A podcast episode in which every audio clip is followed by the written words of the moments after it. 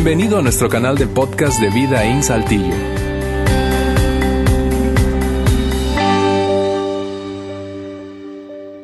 Gracias, gracias por mantenerse con nosotros conectados. Es hoy para nosotros súper emocionante y es honestamente desde el domingo pasado es, ha sido domingos inéditos. Un domingo inédito, el primero el año pasado, el, domingo pasado, eh, porque por primera vez transmitimos a todos nuestros campus de manera simultánea. Así que donde quiera que estés ahora mismo, yo soy Alejandro Mendoza y soy el pastor de nuestro campus en la ciudad de Saltillo. Si estás en Monterrey, te mando un fuerte abrazo desde aquí, desde Saltillo. Si estás en la Ciudad de México también y eres parte de nuestro campus allí en la Ciudad de México, es, es emocionante para nosotros. No, no la contingencia, claro que todos estamos estresados, viviendo altibajos, ¿verdad? Eh, pero es emocionante para nosotros la idea sola de hacer iglesia rompiendo las barreras físicas que pueden distanciarnos por el hecho de que ahora mismo no podemos reunirnos presencialmente. Y y eso es, es, lo que es emocionante para nosotros. Así que donde quiera que estés, insisto, te mando un fuerte abrazo y nuestro deseo de que estos días, mientras estás ahí en casa, seguramente compartiendo más de lo habitual, em, eh, si es el caso de que estés haciendo home office o estés, eh, eh, tú sabes, aislándote socialmente, las recomendaciones de las autoridades, estés disfrutando el tiempo con tu familia y sacando provecho al máximo a pesar de la contingencia que vivimos. Lo que quiero hacer en los siguientes minutos es, en principio, animarte a compartir esa transmisión con alguien. Eh, seguramente tienes un familiar, un amigo, una, persona cercana a ti, colega, compañero de trabajo, vecino, que eh, hoy está viviendo esa situación como tú y como yo y que probablemente no la está pasando muy bien. Y esa es una gran oportunidad para compartir nuestra fe con otros y brindar un mensaje de esperanza a quienes están alrededor de nosotros. Y al mismo tiempo un mensaje útil y muy, muy, muy práctico. Lo segundo que quiero pedirte es que hoy tomes algo donde tomar, eh, en tu mano donde apuntar, donde tomar notas, bien sea tu compu, tu tableta, eh, tu teléfono celular, o si eres más del tipo, tú sabes, old fashion, tomes una libreta y apuntes con una pluma o un lápiz algunas de las ideas que quiero compartir hoy a propósito de este tema eh, que hemos llamado Mientras tanto y que decidimos abordarlo desde la semana pasada en ocasión precisamente de esta contingencia que todos estamos viviendo juntos. Y mientras han pasado los días, eh, como tú seguramente, yo he tenido más tiempo para pensar. Me he detenido a, pensar. Eh, no, no, no, es, no es que no estamos trabajando, pero me, he detenido a pensar, he tenido más, más oportunidad para reflexionar acerca de esta situación y cómo podemos seguir o mantenernos dándote herramientas útiles. Y, una pregunta que, que nos hemos hecho desde el domingo pasado, y Roberto lo hacía el domingo pasado, es ¿qué hacemos mientras tanto? ¿Qué hacemos mientras esto ocurre? ¿Qué hacemos mientras el tiempo transcurre, mientras la situación avanza, mientras la epidemia eh, eh, eh, pues cumple su ciclo? creo que esta pregunta, a diferencia probablemente de otros momentos que tú y yo hemos vivido en la vida, eh, es, más relevante que nunca. No sé si piensas eso igual que yo. Es, esto es súper relevante porque esta situación cae dentro de la categoría del el tipo de momentos mientras tanto. Es decir, eh, estamos ahora como en una pausa con mucha incertidumbre, con un montón de temores creciendo y en el más sentido estricto de la palabra, ¿qué es lo que podemos hacer? Realmente no hay mucho que podamos hacer.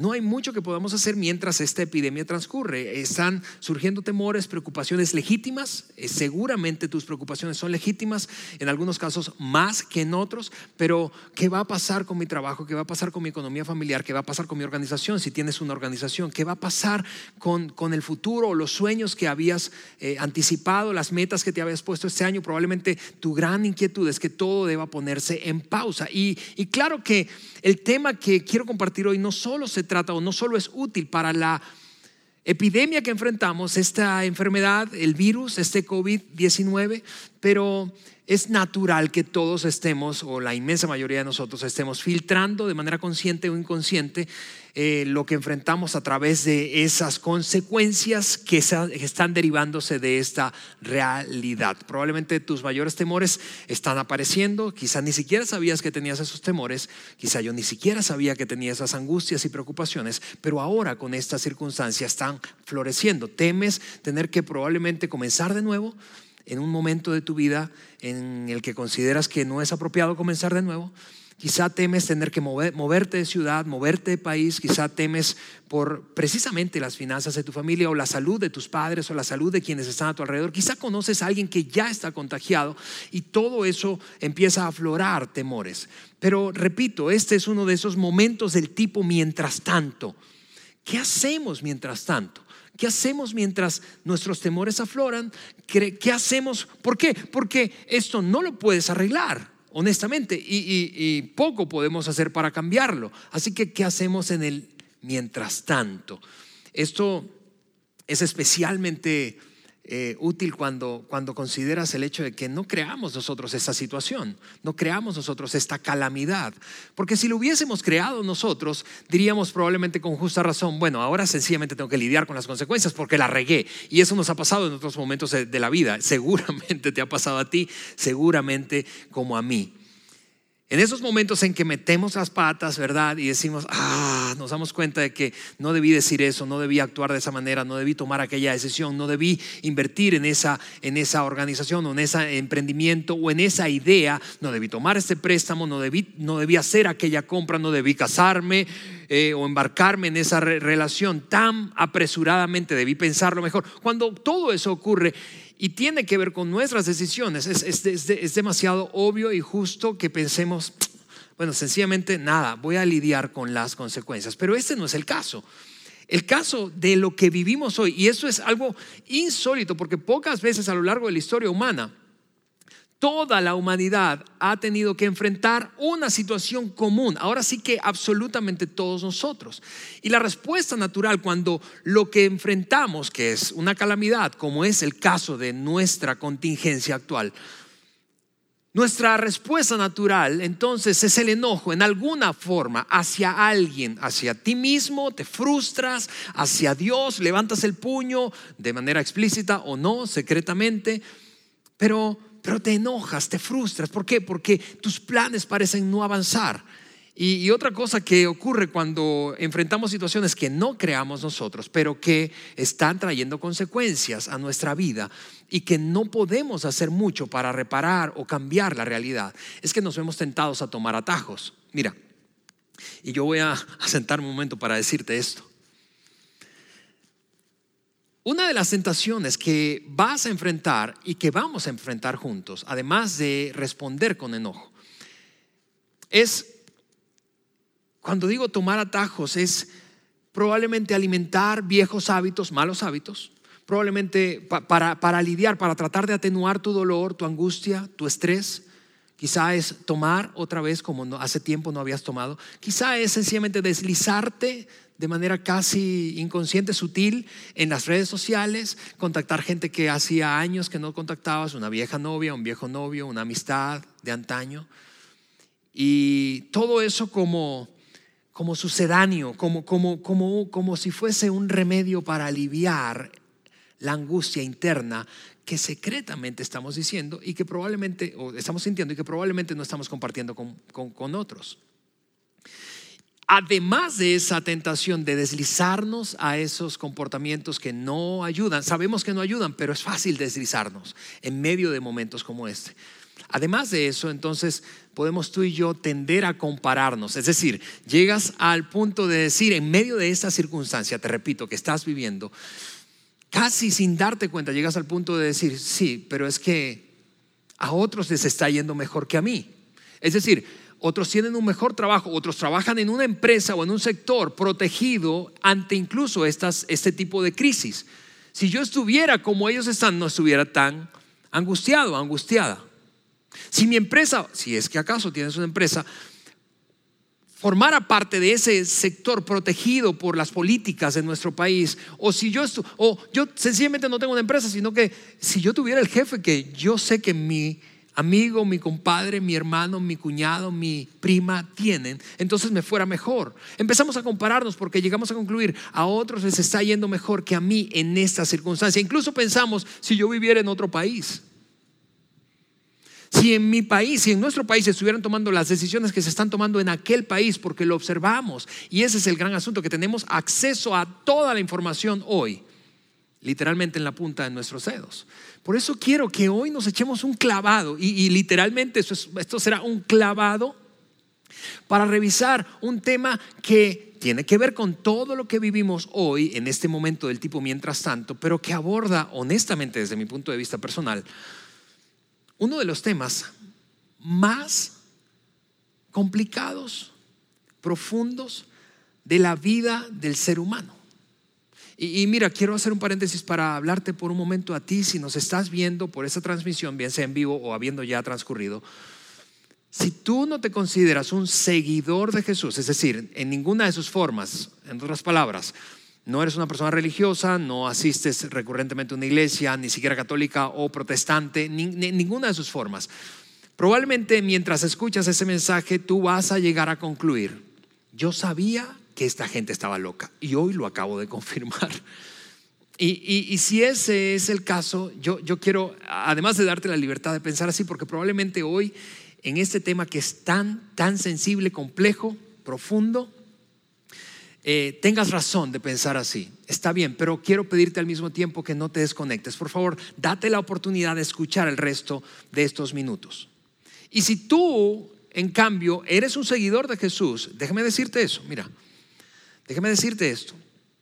Tal vez mientras avanzamos en la conversación, tú digas, hey Alex, yo honestamente no sé si pueda digerir eso. Y yo quiero darte la libertad para pensar eso.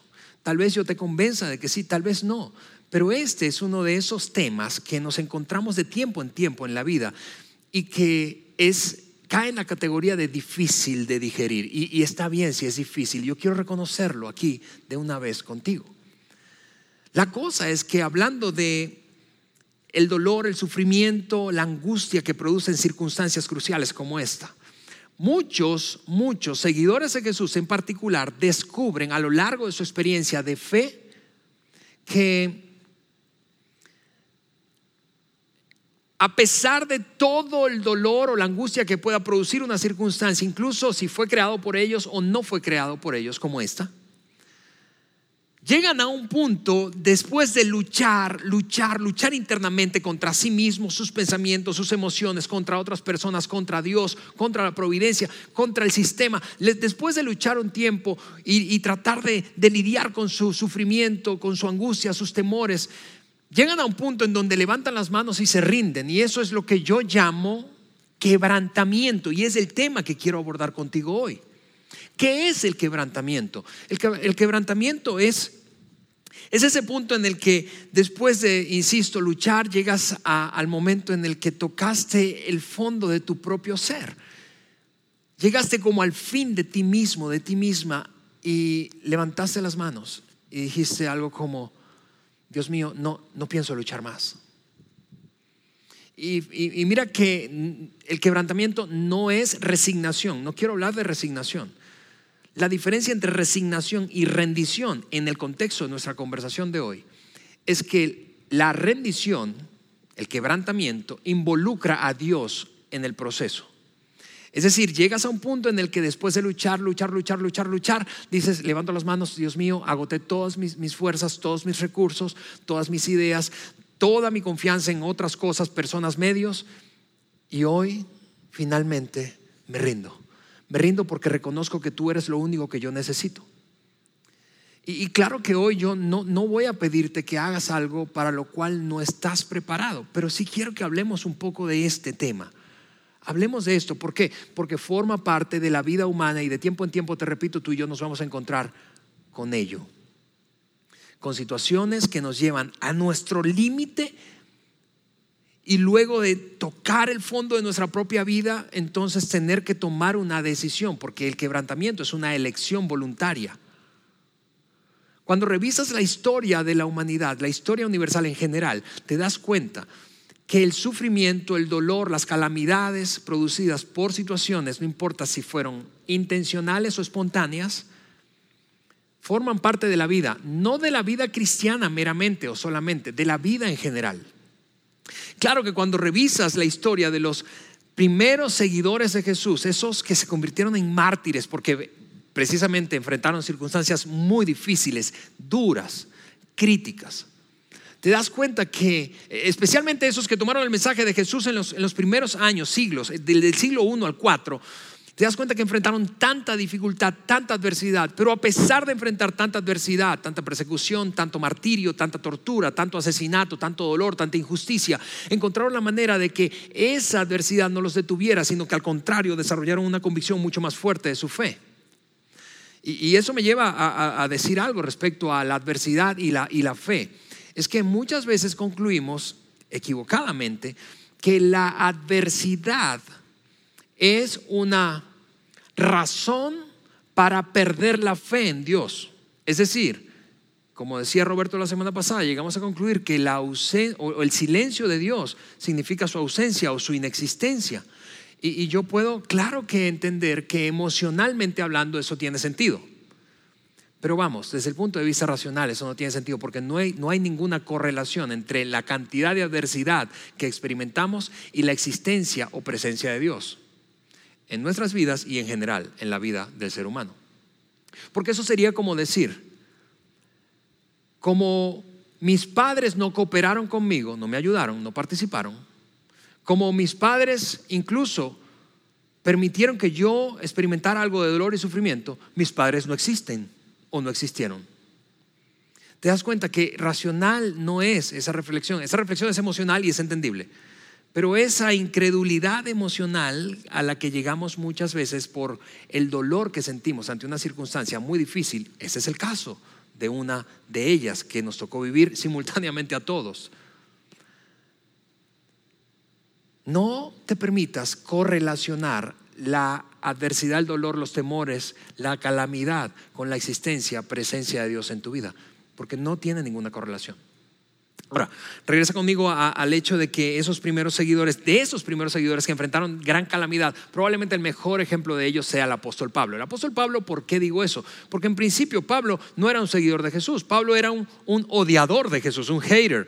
Podríamos decir que odiaba todo lo que tiene que ver con Jesucristo y su mensaje con todo el movimiento que se detonó a partir de esa eh, ese lanzamiento de la iglesia del siglo I. Pablo parecía o se sentía como que le estaba haciendo un favor a Dios eh, eh, eh, mientras perseguía a cristianos, los apresaba, torturaba, eventualmente disfrutaba de su martirio y, muerte. Y de repente Pablo se convirtió a un seguidor de Jesús. Y eso es increíble, eso es increíble. Si tú eres una persona escéptica, probablemente te identifiques con Pablo muchísimo, porque él era no solo un escéptico, sino un detestador, si es que esa palabra está bien dicha, del cristianismo y de todo lo que ello implicaba. Cuando finalmente Pablo se convirtió en un seguidor de Jesús y puso en orden su vida, cuando empezó a portarse bien, pues cuando todo con Dios estaba bien, entre Pablo y Dios todo estaba bien, entonces Pablo empezó increíblemente a, a sufrir y experimentar calamidades. Y, hay muchos ejemplos de esos momentos difíciles y duros que enfrentó el apóstol Pablo, pero hoy solo revisaremos uno. Quiero compartir contigo uno, repasar uno al que él mismo se refirió y escribió. En uno de esos tantos viajes misioneros que hizo y que son conocidos, de, es historia universal eso, Pablo visitaba por mar y tierra toda la costa del mar Mediterráneo y entonces plantaba iglesias y luego les escribía para ver cómo iban, para saber o darles instrucciones, recomendaciones. Y, este fue el caso. En, una de esos, en uno de esos viajes, Pablo tomó su pluma y escribió por segunda vez, ya lo había hecho una vez, una carta a un grupo de personas que vivían en una pequeña ciudad llamada Corinto. Y eso es lo, lo que Pablo abordó, precisamente el tema del que quiero te decía, compartir hoy el tema de la calamidad, el sufrimiento y el dolor humano y cómo respondemos ante ello y cuál es el propósito de todo, todo ese sufrimiento que tú y yo enfrentamos. Insisto, en este momento creo que es demasiado relevante el tema, pero en general hay otros momentos diferentes a una epidemia global, una pandemia, en el que igual sufrimos calamidades. Eso es lo que escribió Pablo en el capítulo número uno de la segunda carta hacia los, o dirigida a los Corintios. Corintios. Amados hermanos, pensamos que tienen que estar al tanto de, y ya va a soltar de qué tienen que estar al tanto, pero solo quiero mencionar esto. Esta frase es mucho más que un dato curioso que les va a contar. No es, bueno, quiero contarles una anécdota. No, no, no. Pablo hace este énfasis porque quiere que ellos, los lectores de la carta, y eventualmente tú y yo, sin que lo supiera Pablo, evidentemente, pero le prestáramos mucha atención a lo que venía. Es su manera de decir, lo que estoy a punto de hablar es demasiado importante, así que presten atención. Y entonces continuó diciendo lo siguiente. Las dificultades, no quiero, no quiero que pasen por alto las dificultades que nosotros atravesamos en la provincia de Asia Ahora ya empieza a hablar de problemas. Hablemos, en otras palabras, Pablo está diciendo, hablemos de crisis, hablemos de, sí, un problema y de, y, de, y de una calamidad que yo personalmente enfrenté y el grupo que andaba conmigo, por eso habla en plural. Pero quiero hablar de eso porque van a darse cuenta que el dolor humano es, una, es un terreno común para todos. La calamidad de uno causa una identificación, una especie de espejo en otro porque el dolor nos hace vulnerables y nos conecta, porque sencillamente es terreno común, es terreno común, el sufrimiento es terreno común, el sufrimiento es terreno común para el ser humano.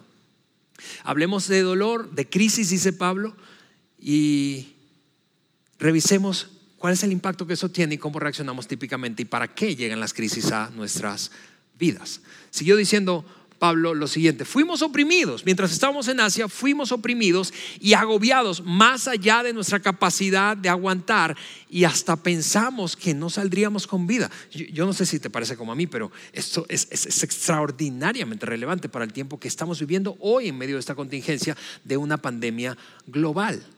Podemos llegar a pensar, yo no sé si voy a soportar esto.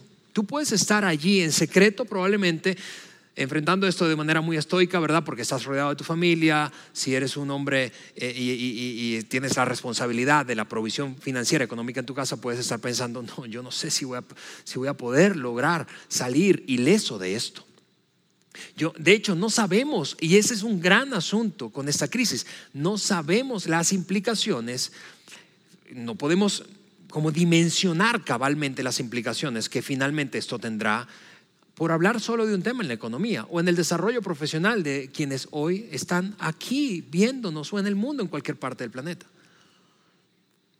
¿Cómo va a afectar esto tu carrera, tu desarrollo? Y, ese es un gran asunto. ¿Por qué? Porque puedes llegar a pensar, esto, esto me sobrepasó. Lo que Pablo está diciendo es, vamos, hay situaciones en nuestra vida que nos sobrepasan. Y esas situaciones son comunes para el ser humano. A veces las causamos nosotros, a veces la, causa, las causan otros, a veces sencillamente son fortuitas, son espontáneas, como lo que hoy está pasando. Termina diciendo Pablo para describir la intensidad de esa experiencia, él dice, nos pareció que estábamos sentenciados a muerte. Y, es, algo que probablemente tú, tú hoy experimentas, la sensación que estás sentenciado. Y, probablemente no estoy, tú no piensas que vas a morirte físicamente, pero que tu empresa se va a morir, que tus sueños se van a morir. Que lo que habías planeado, tus metas, no las vas a poder alcanzar.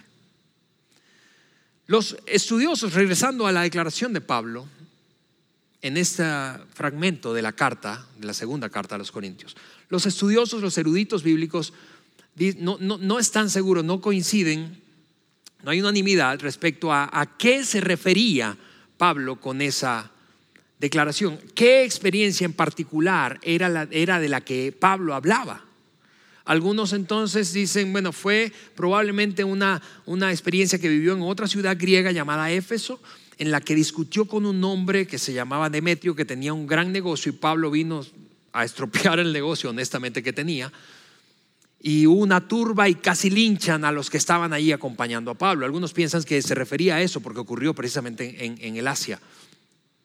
Eh, algunos otros piensan que fue, bueno, alguna de esas experiencias en las que Pablo estuvo preso, varias veces estuvo preso, y eso, es, ah, eso fue demasiado agobiante para él. Algunos incluso piensan que se refería a una enfermedad, una enfermedad terrible que tenía Pablo y de la cual él mismo habló pero más allá de a qué se refería específicamente con esta experiencia que vivió, esta calamidad que, vivió, el punto era que lo sobrepasaba a él y a quienes estaban a su alrededor. Y, y una cosa interesante es que parece que los corintios sabían de lo que hablaba Pablo, de cuál calamidad, porque él no se vio en la necesidad de decir explícitamente ahí en su carta de qué estaba hablando. El punto es este, amigos.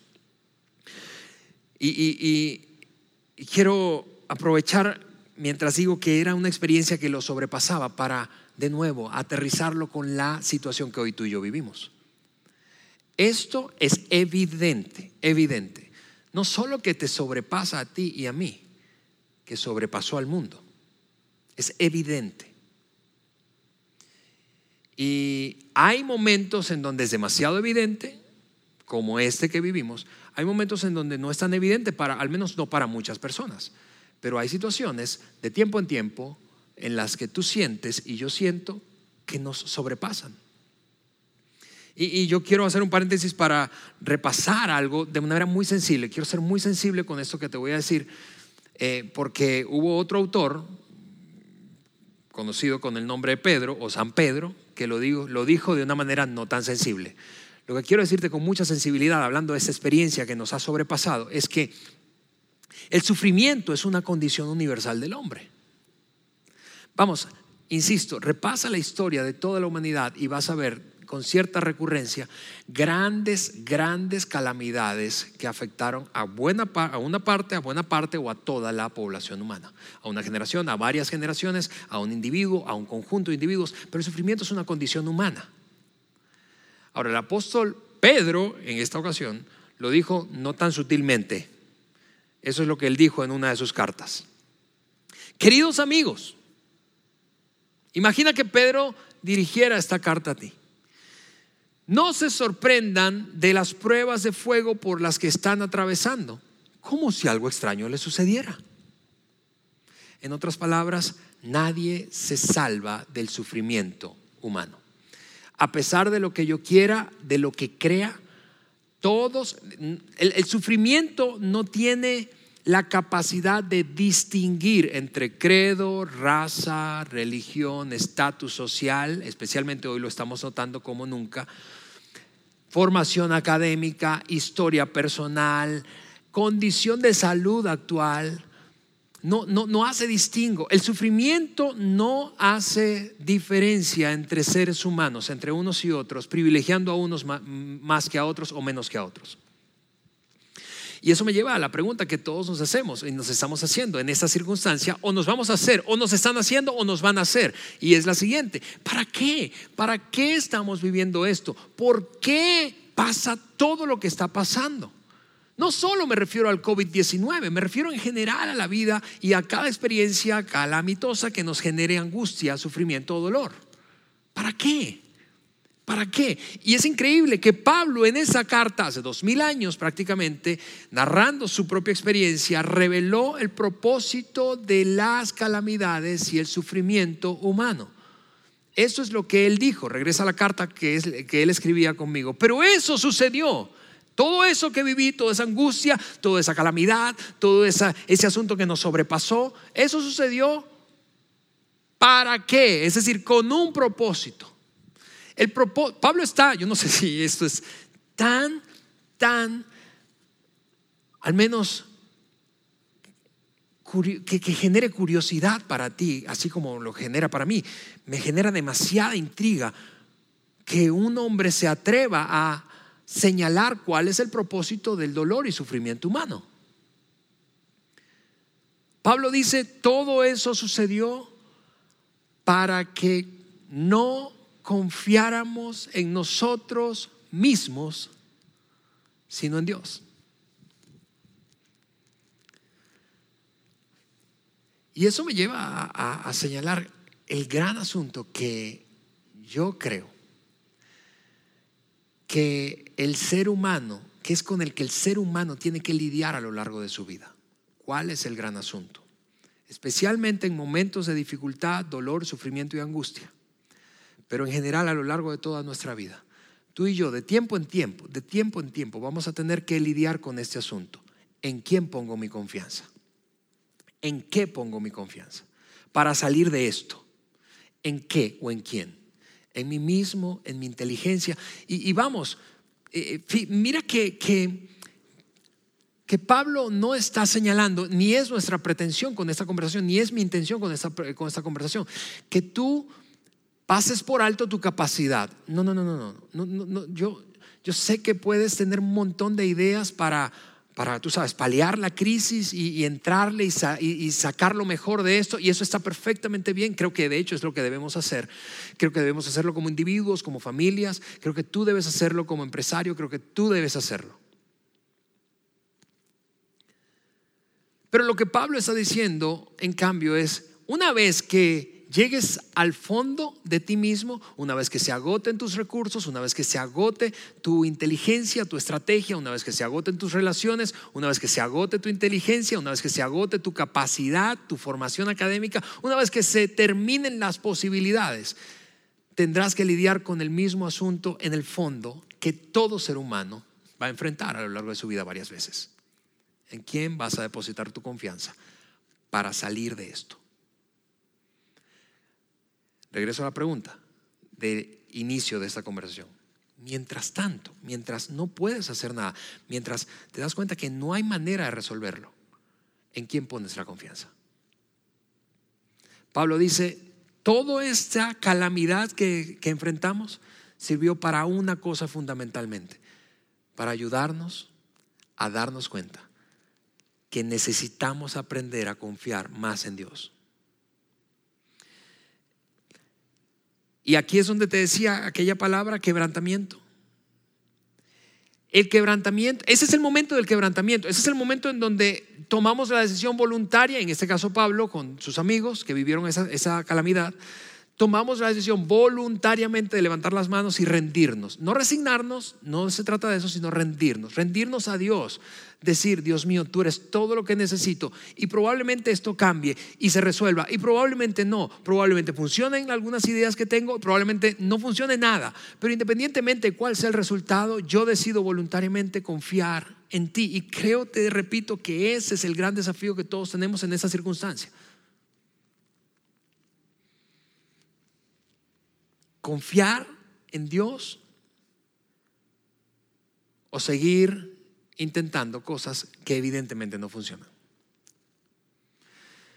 Y, claro que Dios no quiere castigarte con esta circunstancia. Y es algo que quiero señalar porque muchos equivocadamente, tristemente, llegan a la conclusión, incluso declaran, enseñan acerca de que eso es un castigo divino. No, no, no. Tú y yo no tenemos un Dios sádico que se ríe en el cielo de nuestro dolor y sufrimiento. Tú y yo no tenemos ese Dios. Tú y yo tenemos un Dios amoroso que al igual que cualquier padre permite y aprovecha que algunas experiencias que viven sus hijos sean útiles para que ellos crezcan, maduren y confíen más en él o en ella como padre y madre. Al igual que cualquier papá y cualquier mamá. Y como si fuera poco este tema, porque yo sé que, yo no sé si te parece como a mí, pero ese tema a mí me genera eh, de inicio mucha tensión. A ver, Pablo, ¿Cómo estar? realmente entonces, no hay manera de resolver esto. Realmente, y, te repito, no solo se trata de esta pandemia que hoy vivimos, se, trata de otras situaciones que viviremos a lo largo de nuestra vida. Realmente me estás diciendo que el propósito de cada situación de aflicción, dolor, angustia, sufrimiento, que es común para todo ser humano, el propósito es que yo confíe más en Dios. Yo no quiero confiar en Dios. Quizá alguien dice, pues yo no, así no quiero jugar. Pero en la medida en que tú y yo tomamos la decisión voluntaria, vuelvo a decirte, de quebrantarnos y decir, Señor, me rindo, en esa medida experimentaremos lo que más anhelamos y necesitamos, paz. Porque eso es lo que tú y yo, y, yo sospecho que eso es lo que tú anhelas mucho más que cualquier otra cosa en este momento poder dormir en paz, ¿no es cierto? Y como si fuera poco, Pablo terminó de pisar el acelerador y lanzó una última declaración. Y dijo entonces, para que confiáramos en Dios y no en nosotros mismos, en Dios que puede hasta resucitar a los muertos. En otras palabras, Pablo está diciendo, amigos, no estoy pidiéndoles que depositen su confianza en un Dios raquítico, enclenque, que no tiene la capacidad ni el poder necesario como para hacer algo extraordinario. No, no, no, no.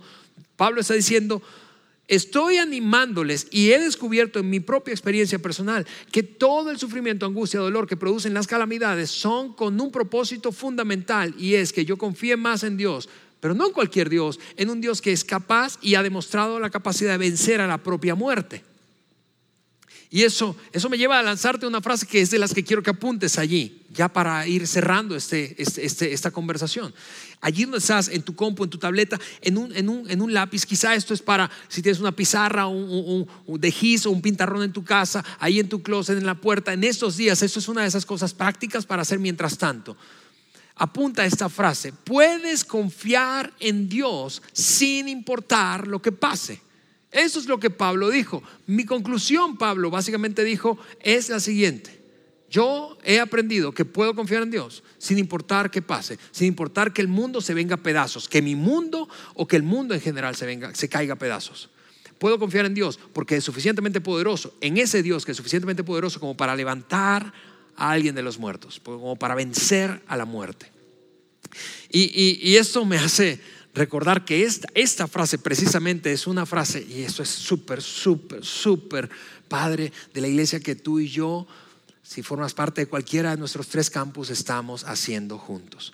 Esa frase es precisamente una de las grandes verdades que les enseñamos a todos los niños que están en la etapa escolar de primaria y asisten cada fin de semana a un ambiente que se llama Off-Street les enseñamos, tú puedes confiar en Dios sin importar lo que pase. En otras palabras, puedes elegir el quebrantamiento. Puedes elegir, aunque la cosa no salga como tú quieres, como has planeado, como sueñas, como anhelas. Tú puedes elegir levantar las manos, las manos y decir, Señor, me rindo. ¿Y por qué? No por, resignación, sino porque yo sé que tú eres lo que yo necesito finalmente y tú eres capaz de hacer lo que sea que haya que hacer. Y aunque no resulte como yo deseo o espero o necesito o quiero, yo voy a seguir confiando en ti, porque tú eres un Dios bueno. Y, yo entiendo que, puedo, puedo anticipar que este mensaje para algunos de ustedes que nos están viendo, que me están viendo en ese momento, esto sea como una especie de revelación y digan, no manches, yo nunca había, había visto el dolor y el sufrimiento desde esa perspectiva. Para otros eso está representando un recordatorio, porque tú lo sabías porque lo sabíamos. Para algunos está representando como un choque contra la teología, es decir, la manera en que aprendieron a interpretar a Dios y las experiencias difíciles o dolorosas de la vida. Llegan a pensar, no, no, no, espera, espera, espera, Alejandro, yo aprendí a que si yo tengo suficiente fe, Dios va a hacer algo. Y si no, si no pasa nada es porque me falta fe. Ok, si ese es tu caso, probablemente eso está chocándote internamente. Y tú estás pensando, yo, yo no sé si pueda digerir eso. Y, está bien, yo te entiendo. Pero eso no, no, no lo dije yo, lo dijo el apóstol Pablo. Y por eso es que esta, esta verdad es tan transformadora. Quienes han decidido abrazar esta verdad han concluido en algún punto del proceso y esas son sus historias y lo hemos escuchado una y otra vez. Han concluido en algún punto del proceso. ¿Sabes qué? Después de toda la, la experiencia extrema que viví, me doy cuenta de algo. Dios usó esa experiencia para trabajar algo en mí. Y ahora mi fe y mi confianza en Dios es mucho más fuerte. Es el caso, por ejemplo, de un amigo que tenemos en común, Roberto y yo. Hace años él perdió a un hijo pequeño, murió su hijo. Y en alguna ocasión, ante la pregunta de, ¿qué? Qué? Háblanos un poco de esa experiencia. E, esto fue lo que él dijo. Él dijo, mira, yo, yo entendí que, que mi hijo, y él nos eh, decía el nombre, ¿verdad? Mi hijo, fue un ángel que Dios utilizó y puso en nuestras vidas, en la de mi esposa y la mía, para que pudiera acercar, para que pudiéramos acercarnos a él. Y, mira, si esto puede, te insisto, chocar con tu teología, yo, yo quiero llevarte a poner la, la, crisis que hoy vivimos y la pandemia que hoy vivimos y la afectación que tú puedes estar teniendo y yo puedo estar teniendo en perspectiva. Quiero, quiero que vengas conmigo a, a un lugar famoso que probablemente tú conoces y has escuchado de esta historia. Jesús, la noche antes de que fue arrestado, la noche que fue arrestado, en aquel famoso jardín o huerto llamado Getsemaní, estaba viviendo y anticipando una calamidad y un dolor extremo y sufrimiento extremo. Tan angustiante era que pidió a su círculo íntimo que lo acompañara en ese momento de tanta dificultad y angustia. Y su oración fue esta. Su oración fue, Padre, si tú quieres que esta copa pase de mí, que no me tome esta copa, por favor, que pase de mí, no me la quiero tomar. Y yo sé que tienes el poder para hacerlo, no es que yo, no crea que no tienes el poder, yo sé que tienes el poder para hacerlo. Pero aún si es que me debo tomar esta copa, entonces que no se haga mi voluntad, sino la tuya. Eso es quebrantamiento. Eso es quebrantamiento. La buena noticia es que tú y yo tenemos el permiso para pedirle a Dios, Dios mío, por favor que esto no pase, que no pase lo que tanto temo. Te pido por favor que intervengas, tú tienes la capacidad de intervenir. Tú y yo tenemos permiso para pedirle eso a Dios. La no tan buena noticia es que Dios puede decir que no. Y si esa fuera la respuesta, si la respuesta fuera no, ante lo que estamos enfrentando ahora, es allí donde tú y yo tenemos la oportunidad de tomar la decisión voluntaria, de alzar las manos y decir, me rindo, porque tú eres todo lo que necesito. Eso es quebrantamiento. Y por eso quiero dejarte con esta oración que probablemente sea extraordinariamente útil para estos días siguientes. Señor, que no se haga mi voluntad, sino la tuya. Que no se haga mi voluntad. ¿Estarías dispuesto a hacer eso? ¿Estarías dispuesto a levantar tus manos y rendirte, habiendo llegado en algún sentido al fondo de ti mismo y decir, Señor, tu voluntad, no la mía. Mientras más nos resistimos, menos paz experimentamos. Así que con eso dicho, yo quiero tomar un momento para orar. Y allí donde estás, quiero pedirte que si estás solo, puedas o sola, cierra tus ojos allí para no distraerte mientras escuchas, me escuchas orar. Y si estás acompañado de tu familia, toma la mano de tu familia, los tuyos allí, y, puedan ustedes acompañarme en esta oración. ¿Me, ¿Me permites entonces orar por ti? Oramos. Señor, te damos gracias y yo quiero pedirte, Dios mío, especialmente por cada persona que hoy nos está siguiendo a través de esa transmisión, que hoy, Señor, está enfrentando todos los temores, la angustia y la desesperación probablemente que que produce esta circunstancia, Señor, incierta, que no parece tener una resolución o no parece tener una resolución favorable. Que, que Señor, esos temores, esas, esa, esa preocupación, muchísimos, muchísimas veces legítima, Señor, hoy tú puedas cambiar esa perspectiva por la decisión voluntaria de mis amigos y amigas que hoy me ven y nos han seguido en esta transmisión por esta oración sencilla, Señor, pero poderosa, una oración de quebrantamiento. Señor, que no se haga mi voluntad, que no se haga nuestra voluntad, sino la tuya. Señor, tú puedes resolverlo porque tienes el poder, como decía el apóstol Pablo, pero que no se haga nuestra voluntad, sino la tuya. En el nombre de Jesús. Amén. Gracias por haber escuchado este podcast de Vida en Saltillo.